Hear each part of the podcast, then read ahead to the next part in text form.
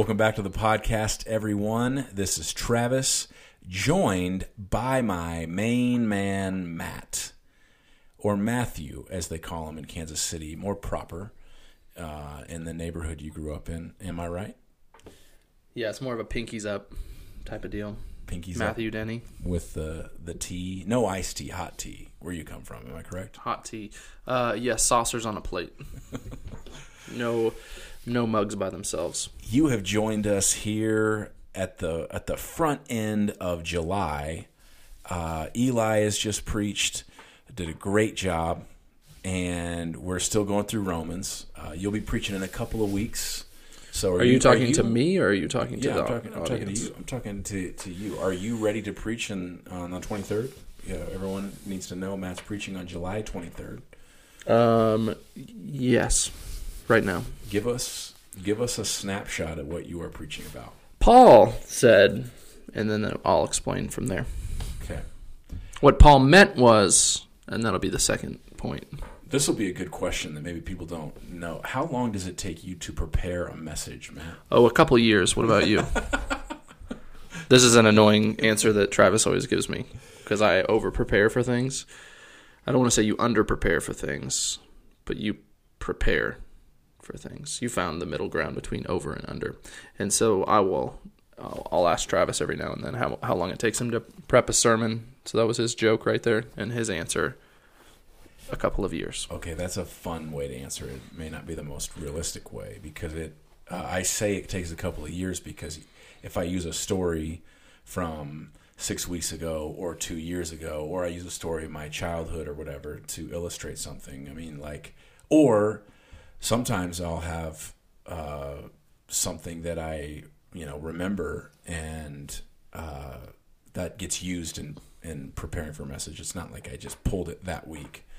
So um, it's not in a vacuum. It's it's over the years that you prepare messages and stuff like that. So Full circle. I think being a preacher means your life is um, sermon illustration ready. Has to be right. Mm-hmm. So that's why I say years. As far as time goes, probably ten to fifteen hours is is probably time spent on a, on a message. Yeah. I would I would More. think More probably for me. well, More. your your sermons are better than mine. You spend more time. It's it's better. Which is why I preach every week, like you. No, but good preachers think they should preach every week. Amen. I thought while we were waiting for the people in the crowd to say amen. Sure, dude. They want to, and there's a, there's a I was I heard an Andy Stanley quote that was like, uh, "You, yeah, he Matt doesn't like Andy Stanley. Um, Matt doesn't like anyone that is popular because that means they can't be godly. Is that the correct way I would? It's put that? generally those that are still alive. Like Any- Tim Tim Keller just got cool. That was that one felt dark. I'm sorry. that is not okay. Sorry, guys. Out of the overflow of the heart, the mouth speaks. Wow, you're re- you're, but you know what? You're reading a book by him right now. I am. You're reading the Prodigal Prophet. Uh, we're we're both actually kind of going through the Prodigal Prophet right now. So, uh, so it's not. It's it's out of love. I feel like I'd like to apologize for the last thing I said. Okay. Apolo- I, to But who? generally, to but generally, I just to everyone with sensibilities. Why I generally do like guys who have uh, who are older and have passed away. Yeah. Why why is it that uh, we can't like people who are popular, even popular teachers? Why is there like a cynicism toward against the popularity? Um, part of it is the cynicism part uh, is because there's cynicism in me that I got to root out. Um, but I think I think probably more realistically, the, the reason why I like to read guys that are older and dead is that there's been time for for the chaff to burn up from what they like the stuff that is that is a fad that maybe they taught like if it didn't stand the test of time it wouldn't people wouldn't Yeah. read it now so uh, with older there are plenty of older ol- older preachers and writers that I'm not reading and Yeah. part of it I think is because their their stuff didn't hasn't hasn't been as like timeless if that makes sense Yeah, I get that. I uh, one of the things that he said that, that I that I liked when it comes to other leaders being around you is Oh, we're back to the Andy Stanley after Yeah. that little deviation. you actually want uh, other leaders around you who think they can do things better than you. That that's not actually a bad sign. The reason it's a good sign is because a leader has some ambition and has some like drive to want to do things well, and you and the only way for them to do things well is to think, okay, I want to do this. I, I think I can do this better, and um, if they can, they will. If they can't, they won't. And so ultimately, it's like it's gonna the chips will fall where they may, be dependent upon whether or not, like it is, uh, out of like uh, a, a confidence of they they think they can, um, and they and they do. It's it's gonna be fruit is in. It's gonna you- you're gonna see the fruit basically. yeah, which is why Travis loves keeping me around to tell him when he has misquoted someone Which or quoted someone who was quoting someone else without giving the original person. right the Credit. poor beggars where there's were, were nothing but poor beggars leading other poor beggars to where there's bread. Yeah. And I quoted that as D. A. Carson, and you He's quoting me. someone else. I think his name who is, is I think his name is DT Niles. Yeah, DT Niles. Um, and the question then becomes: Did he quote someone? Impossible. He would not have. That would have been the original quote. You don't know DT like I know DT. What's another DT quote? Don't misquote me, DA Carson. I don't know. Um, no, that's that's uh, that's good. Um, let's you know we talk about that. That can be a, that can also be like uh, there can be insecurity in leaders, and there can be insecurity when you uh, teach. There can be just insecurity in your job, insecurity in your performance. There can be insecurity in a lot of different things. So, um, Matt, tell us your top three insecurities. Um, when when people read things that I've written out loud, which happened earlier, I I genuinely enjoy uh, taking my thoughts and putting them on paper, which is one of the reasons why it takes me longer to prep a sermon. I think, other than just not, I don't do it every week, is that I process more with a pen in hand than I do just speaking. Um, so I really love to write. So with our blog, I like to uh, share my my thoughts or things that God's working on in my heart. And so a minute ago, I was telling Travis about something I wrote, and he likes to make fun of me for my titles because I like to get real existential and like dark. I think I every now and then I like to make them up, like really dark titles, and see if I can convince Travis that I actually wrote something on there, and then he he kind of slides around in his seat a little bit, like, "Oh no, people do that." Um, but but Travis was reading one of the things that I had written recently in front of me. That makes me insecure. That was a real one. I thought you were gonna make. I thought you were gonna joke about. Uh, I had a guy at the Y this morning tell me that I wasn't incline benching right, so that made me insecure. And then I was preaching it. I was teaching at the Vietnamese Baptist Church actually a couple weeks ago. Uh, shout out Tweevy if you're listening to this. Um, and Travis has pushed me on on maybe not just putting myself in a corner and over preparing on everything all of the time. So we were doing the genealogy of Jesus in the book of Matthew, and I got one of the people wrong. And Tweevy was like, I don't think you did that right. And then she proceeded to explain who the person was while everyone was looking at me. And I think I, I think I turned pretty red. I was pretty insecure about that. What are your insecurities? Um, my insecurities are uh, everything around probably performance. Um, my insecurities are found in that I constantly need to learn how to live in intimacy with God and not just performing. And so, insecurities around uh, am I insecurity? I mean, everything that's important to me probably has an insecurity in it. Mm-hmm. So, I want to be a good leader. Insecurity of I'm not Yeah. um, and probably a deeper insecurity of I'll be found out as not the insecurity of like I'm an imposter, Yep. Yeah. imposter syndrome, and that kind of thing. So, um, yeah, I, w- I would think every every single thing I value or desire to be ha- comes with it an element of an insecurity. Yeah. So you can look at that as like strengths and weaknesses, and so Oh, are we just gonna keep doing? That? I have more that came to my mind. We just keep, doing going. this. Yeah. Uh, a big insecurity I have is, which I think I've heard you say, like not being, not, I won't even put it on you, like not producing enough or being good enough at something, and the idea that someone would think that I don't work hard Yeah. Resonates. Well, yeah, yeah. Oh, or were you saying, yeah, for sure, dude, you? no, I'm I'm just agreeing that that's Hmm. that's there's a, there's probably an insecurity there for Mm-hmm. sure. Uh, my ankles as well. I don't like wearing short socks around people. Um, insecurity would be having a full conversation with someone, talking intimate, like about intimacy, about my life, without turning it into a joke at some point, like I did with my socks. Insecure. I'm trying to think of a good way to even define. Like, I think anything that you are, anything that you're hiding is revealing at some level an insecurity, hmm. because the insecurity is you don't feel secure. If you feel secure with something about something, then you don't mind if people see it, wonder about it, whatever. But if you are insecure about it, you're afraid of people discovering it and noticing it and that Yep. kind of coming to the surface. And so the saddest thing I think about insecurities is that um, it keeps us from deep relationships with people, keeps us kind of in our corners away from one another. It can be a tool that Satan uses to like grab a foothold on us and say, you're this or that. Um, we can believe a lot of lies about ourselves if we just kind of view our life through the lens of our insecurities and that sort of thing. So Mm-hmm. they they can be on our minds often. Yeah, You it can know. be it can be motivating in order to like it can be a motivating tool as well. Like sometimes my insecurity drives me to want to not in a good motivation, but like can want me to be like better at a certain thing, like leading discussion or teaching or guiding a conversation so that it doesn't come back to me so I still have control, if that makes sense. Sure. Yeah.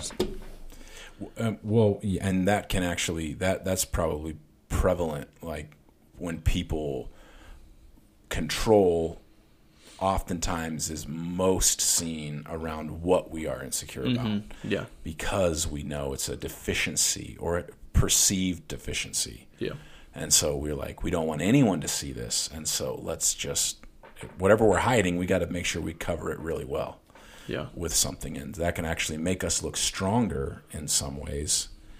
And really, it's just really, we've just like really um, patterned ourselves uh, over our insecurity so that you can't see deep down. Right, you overcompensate too. Sermon analogy: uh, a guy at the gym that that doesn't do leg day, Yes. super strong up top, chickeny at the bottom. and he hides the insecurity by wearing sweats. Mm-hmm. Right? Can't I mean, you know that that kind of thing. So we hide insecurity. We're afraid of insecurity. We're you know all those kinds of things. Uh, reminds me of what um, David Foster Wallace. He wrote a lot of different things. Um, dark ending to his life Yep. but he I, I I've, I've used him um, especially when you think about like what it looks like to be confused and lost not in the sense of like you're uh, you know crazy immoral or you're not smart just in the sense that you you're a lost person is someone who hasn't found their home in Jesus Yeah. they're looking for purpose and relationship and value in every single facet of their life. They have not found it, and that's because Jesus is the only real source of that. So, like, they're lost and wandering. But he says he said uh, this that you'll worry less about what people think about you when you realize how seldom they do. Most of our insecurities exist because we're thinking about other people finding out about them and people noticing them and seeing them. And our greatest fear is that people will notice what we're insecure about. Yeah. Um, and so there's a powerful sentiment in it, in what he's saying that you'll worry less about what people think about you when you realize how seldom they actually do. Make, makes me think that oftentimes we are thinking a lot about our insecurities because we think about them so much, we assume everyone else around us sees them and is thinking about them with the same with the same um, energy. But really, they're not. They're not thinking about us like that. They're not seeing us like that. They're probably not thinking about you as often as you think that they're thinking about you. And we said earlier when we were talking, you could see that and be like, "Oh man, yeah, I'm, I'm a, I'm a piece of crap that no one thinks about or cares about," and that can Right. be kind of a dark way to think about it. Or you can look at it and say, "No, like they aren't thinking about you as often as you think they are because they have their own world, their own life, their own relationships that they're in the middle of thinking about, and all that kind of stuff." Yeah, yeah, and part of the reason why this conversation is really significant, just like time wise, is because we were going through the book of Romans. We were in Romans twelve a couple weeks ago, and you were uh, discussing the the gifts that God has given us, as well as just like humility, how we receive those gifts, and um, there the I think you used a quote or the Bible just talking about like humility is I think it may have been that passage actually actually like it's we none of us should think about ourselves differently than how we are. I don't know if that's specifically how it's Well, he starts Romans 12 is like be transformed by the renewing of your mind and then the first thing is like to use sober judgment Yeah. about yourself. there's a I, there's a quote that somebody I think kindly maybe as a weapon used against me from Charles Spurgeon, which is like uh, humility is is thinking of you of yourself appropriately and the the Accurately. accurately yeah right right so humility is if is is not being like like bloviating and, and being braggadocious like I am more than I am but it's also it's not it's not denigrating yourself it's Yeah. humility is like I also I had a teacher once who said the the the rightful position of every Christian is a humble confidence. Humility because it's not us. Humility is outside of us, thinking outside of us. Um, but confidence being like I have this status, I have this gift. It's the it's the gift part that's really significant. Um, that it's nothing I've done. It's it's it's what leads Paul to be able to say, by the grace of God, I am who I am. Yeah. Um, along those lines, like Andrew Murray, um, he says, humility is perfect quietness of heart. It is to expect nothing, to wonder at nothing that is done to me, to feel nothing done against me. It is to be at rest when nobody praises me and when I am blamed or despised. It is to have a blessed home in the Lord where I can go in and shut the door and kneel to my Father in secret and am at peace as in a deep sea of calmness when all and all around and above is trouble. And so Um, I, and I would I would think insecurity is a part of that sea of trouble that we mm-hmm. can get lost in our thoughts with. And that's why I think that that idea of finding our when someone's home is not in Jesus, when I like home for our soul, when our when our home is not in Jesus, then we are getting battered around by our own thoughts, by other people's words, by our fears and expectations and worries, and all of that is like right in line with what our insecurities would be. And um, I th- I think that what God does with our insecurities when we find our home in Jesus is He actually helps us to see our weaknesses in line with His power is made perfect in our weakness. So we actually can look at our insecurities and our weakness and our fears and go like, that's where God wants to. That's where God's power is going to be most evident in my life. In the areas that I'm trying to control and use all my strength and energy to like cover and hide, is the exact area God wants to use to show His might and power in the biggest ways. Yeah. One is really it's really freeing also to be able to like I'm constantly battling with this as is I assume everyone else including you like continually battling with this idea of like I am the I am the central object where people are always looking at me and there's these these brief moments of freedom when you're like it's not about me. Even my weak like as you're saying like my weaknesses are opportunities for God to fill.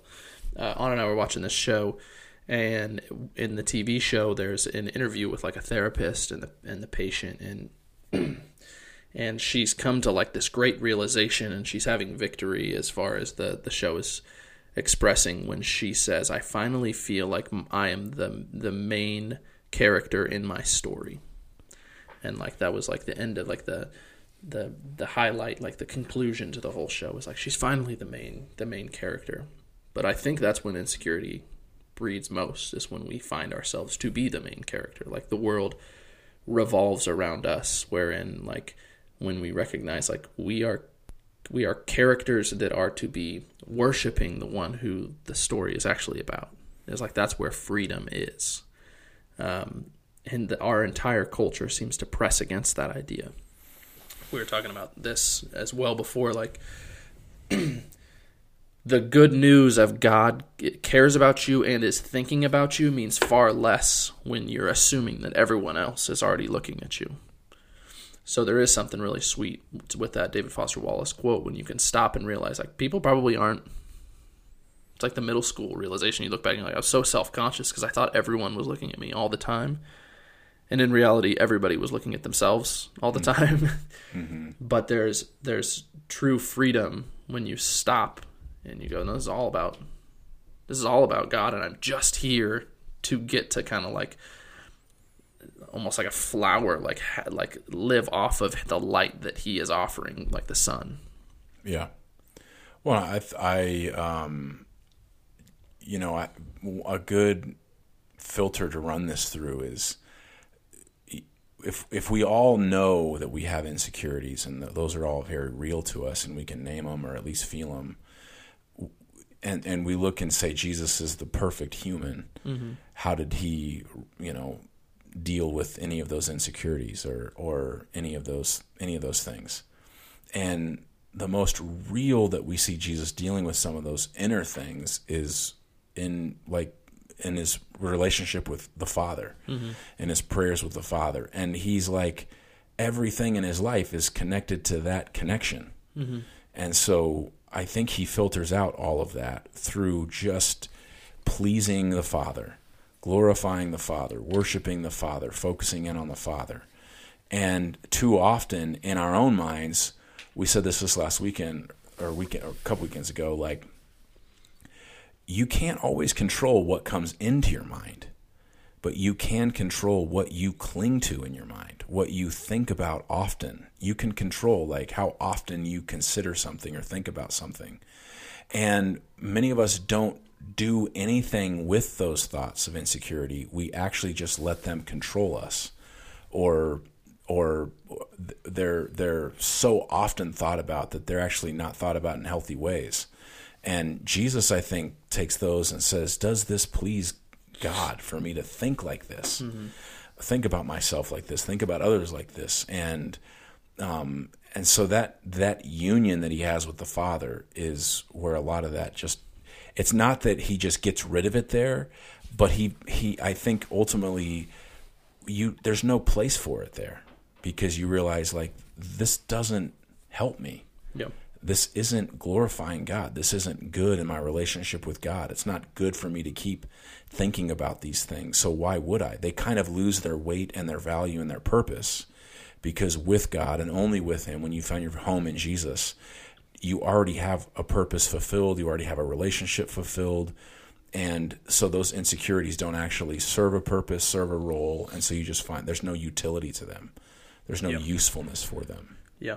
Well, and Jesus continually in his ministry points back to like, I do nothing on my own accord, I do nothing for my own authority, like under my own authority. It's all the Father. Like he's continually pointing back, as you're saying, to like identity is found in in God. He's showing us the right way to the right way to walk. But when you, like he's he is fulfilling the pattern that we see even in the Psalms, where the Psalms almost just over and over again they start with this uh, like sad or rejoicing or whatever like status of how things are going in let's say David's life right there and it's not bad for us to stop. It, like we're we're learning. Like it's okay in the Psalms to like look around and go, man, this sucks, or like this is great. But continually in the Psalms, the way that it that each of those prayers, those reflections end, is is submitting and pointing back to the character of God. It's like here's my circumstances. I'm taking it. I'm taking it to God. I'm pressing through to like understand. I'm, I'm complaining or crying or whatever, but at the end, it's always God is like this, though, like pointing back to how God reveals himself in Exodus to Moses. Like, uh, but God, I, I, know you are compassionate and kind, full of loving kindness. You forgive. All this is. It's just it's a fascinating thing that like we're called to live in our identity. We're called to live in our strengths and our weaknesses, but also to just submit it underneath who God is, to really be connected to who He is, and that's what changes us. That's what gives us comfort. That is what uh, what is our strength, as you're saying, like what Paul says in Second Corinthians, or what Jesus says to Paul in Second Corinthians. Yeah, I I think uh, it's I, I think insecurity should give us an awareness that we are incomplete without Him. Mm-hmm but not an awareness that we're like incomplete and we need the validation or the approval of others. Yep. Uh, insecurity makes us aware that we're incomplete, but the question is, what then makes us whole? What then makes us complete? And we're often starved because we're trying to find completion in things mm-hmm. and stuff and consumerism in even in, in marriage, in relationships, in a role that we're playing at hmm. work.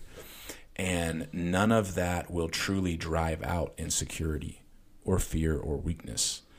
Only when that is only only when that's taken to the Father and we say, God, we're incomplete. And he says, Well, that's that's another lesson in the gospel that well, I gave you Jesus. Mm-hmm. So in him you would be whole. You would be completed by Christ you would become a whole person, which is Ephesians 4. He wants to build us up into complete maturity, into complete wholeness. And that's not through a process of health, a process of better thinking, a process of like, we've just like taken our wounds and we move forward. It's a process of learning to surrender all to Jesus. Yep. And only with him does does that maturity find its it's like completion. Yeah. It's, so it's interesting on each of those things you you described, like sort of like relationships, jobs, status, like whatever. Like as soon as we attach our identity and our security to one of those things, maybe we do we we are doing really well at one of those. Um, or or it's going well as soon as that breaks down because every single one of those things will break down at a point like say my identity is in my in found in my marriage and Anna and I are getting along really well. Like something happens where we get an argument, then I fall to the ground and everything is broken and I don't know what what I'm doing. Or like people put their worth in beauty without recognizing like one time I heard Travis in a sermon, he you can't really see it. It was like a choreographed dance where he pointed up and then dropped to the ground and he said gravity only works in one way, talking about beauty, how we all get saggy. Um, but like at a certain point, the thing that we've attached to there is going to let us down as well, and the the the hole in our heart is just going to be bigger because of it. Yeah, it's it's why sometimes we're going through hard times, n- not because it's truly that difficult. It's because we've made whatever crumbled in our life so important to us mm-hmm. that when it did fall, we didn't know where we were. Yeah. And Jesus is constantly trying to show us reality mm-hmm. and that he's if we have him like this is what Paul is saying like if we have Jesus like we have all. There's yep. nothing he, there's we're lacking nothing. Yeah. And we can only begin to believe that whenever we do see like oh like when stuff starts to fall I'm still fine because I haven't lost him and he's he's still true north. He's still the the foundation on which I'm building my life. And so, really, I, even if I lose what was most important to me ten years ago, five years ago, two weeks ago, if I didn't lose him, I really haven't lost anything. Mm-hmm. Um, I'm still whole and complete. And um, we and we said it, it's it's to do with humility. So this is like insecurity and humility, probably for good reason. But like um, Dallas Willard says, his his three step plan for like kind of applying humility is to never push, never presume, and never pretend. And when you think about being complete in Jesus and and him not just being like you're, you're obeying, but like your inner life is something that you're giving yourself wholly to, and you find your identity in Christ and your all of your life in him. Well you know galatians 2.20 like it's no longer i who live but christ who lives in me. Then there's no reason to pretend. I don't have to hide or or pretend to be something that i'm not because i'm just who i am in him mm-hmm. Um, i don't have to presume anything about you what you might be thinking about me that doesn't have to be the way in which i'm now navigating life because presumption has lost its importance. And I don't have to push because I'm I'm actually just building what he wants to build in my life. And so it that's where it's like, okay, that's a perfect connection between what Dallas Willard is saying and what Andrew Murray says, which is like it's perfect quietness of heart. I'm not swayed by your what I'm presuming. I'm not swayed by me pretending. I'm just swayed by the fact that I am becoming the person that, that Christ has called me to be. Yeah. And that's why, like, no matter what happens in life, my proximity to Jesus is the real measure of how I'm doing. Mm-hmm. So now when someone's like, How are you doing? I should be able to filter it through, well, how's my relationship with Jesus? Yeah. Because if I'm doing poorly, it's a spiritual thing that informs my emotional. It's a spiritual thing that informs the physical. It's a spiritual thing that informs the financial. It's not the it's not the inverse of that, where like the finances inform my spiritual, the physical informs the spiritual. No, it's like how am I doing with Jesus because he's informing everything else. Yeah. One, it reframes everything, even as we've talked about, like uh, being a follower of Jesus is not just like agreeing to a set of facts. It's that it's that He is like the treasure of your heart. Um, the fact that like eternal life, heaven is at the right orientation towards Jesus. It's like complete satisfaction in Him. So rather than the desire to to be a Christian to go to heaven or avoid hell so that you can go and like see all your heroes or be around the people that like whatever or fly or none of that stuff is like when we reorient our understanding that like heaven and what we're made for is just to be connected to, to Jesus in this way. it's Like that changes presumably i'm i can't say that i practically understand all of this every single day at all but like that changes how we live. If we can because you can access a little bit of that now. Like you can ha- you can walk in the abundant life now by having right uh, relationship and direction towards jesus. And, and exactly what you're saying exactly what paul says like by the grace of god i am who i am. I am. They like jesus loves me no matter what this this stuff is that I've brought to the table or the stuff I'm working through. And like he's going to root it out of me if I if I stay connected to him if I abide in him. Yeah, that uh, Micah six eight. The what is what is the definition of good? Well, we we seek justice, we love mercy, and then the the the last piece of that is like everything we're talking about here. If you if you so it's walk humbly with your God. To walk humbly is to walk with an accurate perception of who you are with your God, and you can't do that without walking with your God. Mm-hmm. It's like it's like that's what good is. The good life is walking with God. And so often we've added things to that definition that are unnecessary or at least they're the bad first step. It's like if we can just walk with an accurate view of who we are with God, our life is good Yeah. you know there's no there's no way it wouldn't be good because that's the that is what our soul aches for mm-hmm. it aches for a close connection with our creator Do you know uh, obviously our oldest son's name is Micah. Do you know what that do you know what his name means? Even as you're quoting Micah? uh-uh. My dad was reminding me this weekend. Micah means who is like the Lord. So it's like a perfect. Who cares about me? Who is like the Lord? No one is the answer. It's a rhetorical question. yeah So like that's our job is just to look at Him Yeah. and to revere and to worship in that. that's so uh this this is probably off on a different tangent but it feels similar when daniel is brought into um, babylon and and the first one of the first things that they do is um, they rename him. Mm-hmm. Him and Shadrach, Meshach, and Abednego. They rename him. Which is so dehumanizing. Mm-hmm. Their names, and I don't know each of the meaning of their names, but like Daniel is a similar thing. Like Mhm. you know, it's who is like the Lord or something like that. And when they rename them, they rename them after the gods in Babylon. Mm-hmm. And so, like the moon god and the sea god and all these kinds of things. Um, but Daniel doesn't ever give himself that different name. He he always like it's always Daniel. Yeah.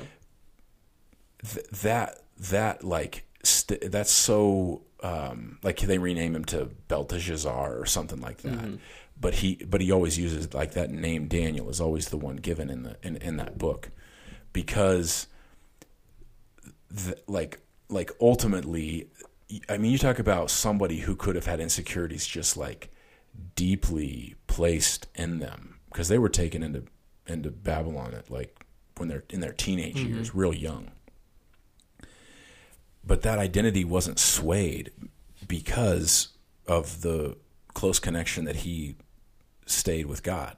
He continued to pray. He continued to um, use the disciplines of of the diet of water and vegetables, you know, Mhm. and um, and and so even even that being so critical to his identity that it did, that he he didn't like fall in on in on himself and lose sight of who he was all all from just walking and staying connected with God in the midst of all sorts of people like pushing against just super interesting Yeah. but, uh, Yeah. what we sure. get from names Do you know what Matthew means?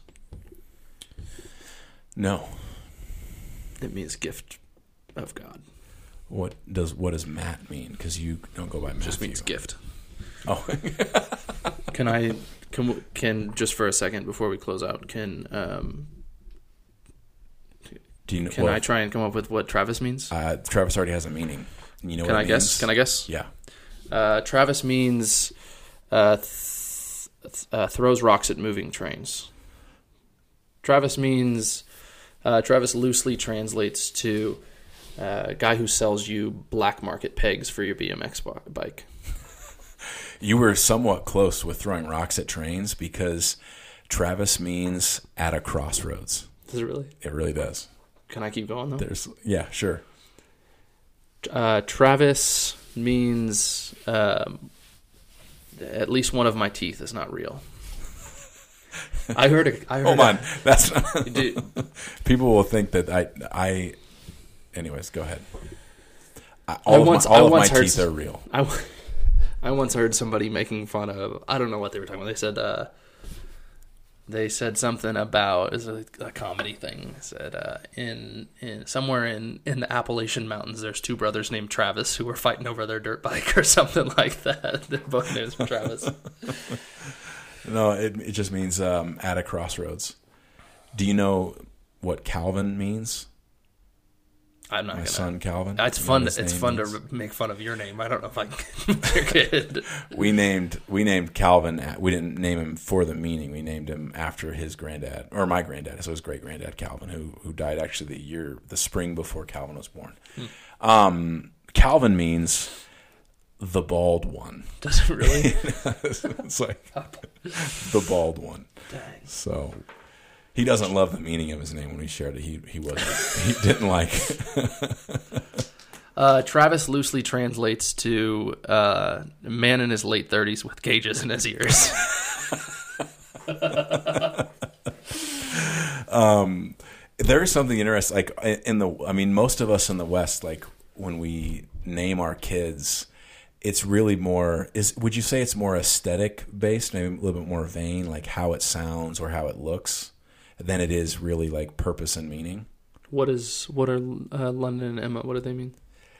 I don't, I don't know what. I, I need to go and look at. English woman is London.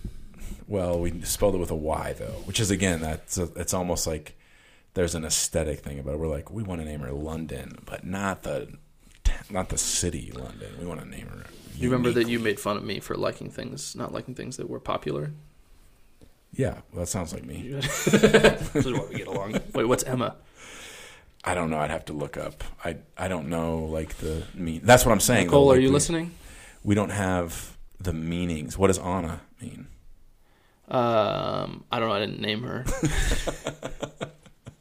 B- uh, Benjamin. Benji. Benjamin means uh, it means youngest son or son of my right hand, or and don't tell Micah this because this was accidental. It can mean favorite son. So It's possible to have. favorite- We shouldn't. full circle possible to, to insecurity. Did Did you go? Did you name your sons like with biblical names? Is that what you guys went for? Uh, with Micah, yeah. Well, Anna Anna would press for some like hippie, new age name. I was gonna make one up, but I don't want anybody to feel ostracized if it's their name, like Shadow or something like that. That's not what she wanted.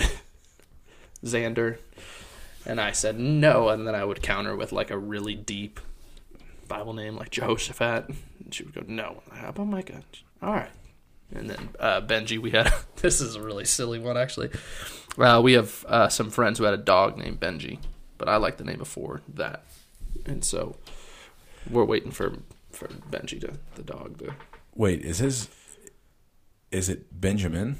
Benjamin. Yeah. Okay. Did you think it was just Benji? Well, you started talking like you really like the name Benji. We named him after uh, Israeli President Benjamin Netanyahu, Okay, which is that. That's great. but no, we didn't. Again, so the meaning of names is not. We don't like say we're like. There's not this kid's name. I really liked I really liked Micah's. the, like you like the meaning of of Micah. Okay. Uh, Travis loosely translates to uh, barbed wire tattoo. I don't have one of those. Not yet. Not against it. I just don't have one of those. Matt means you aspire to having great knees, but that's all. You aspire to it, and it's just not the reality. Bye, guys.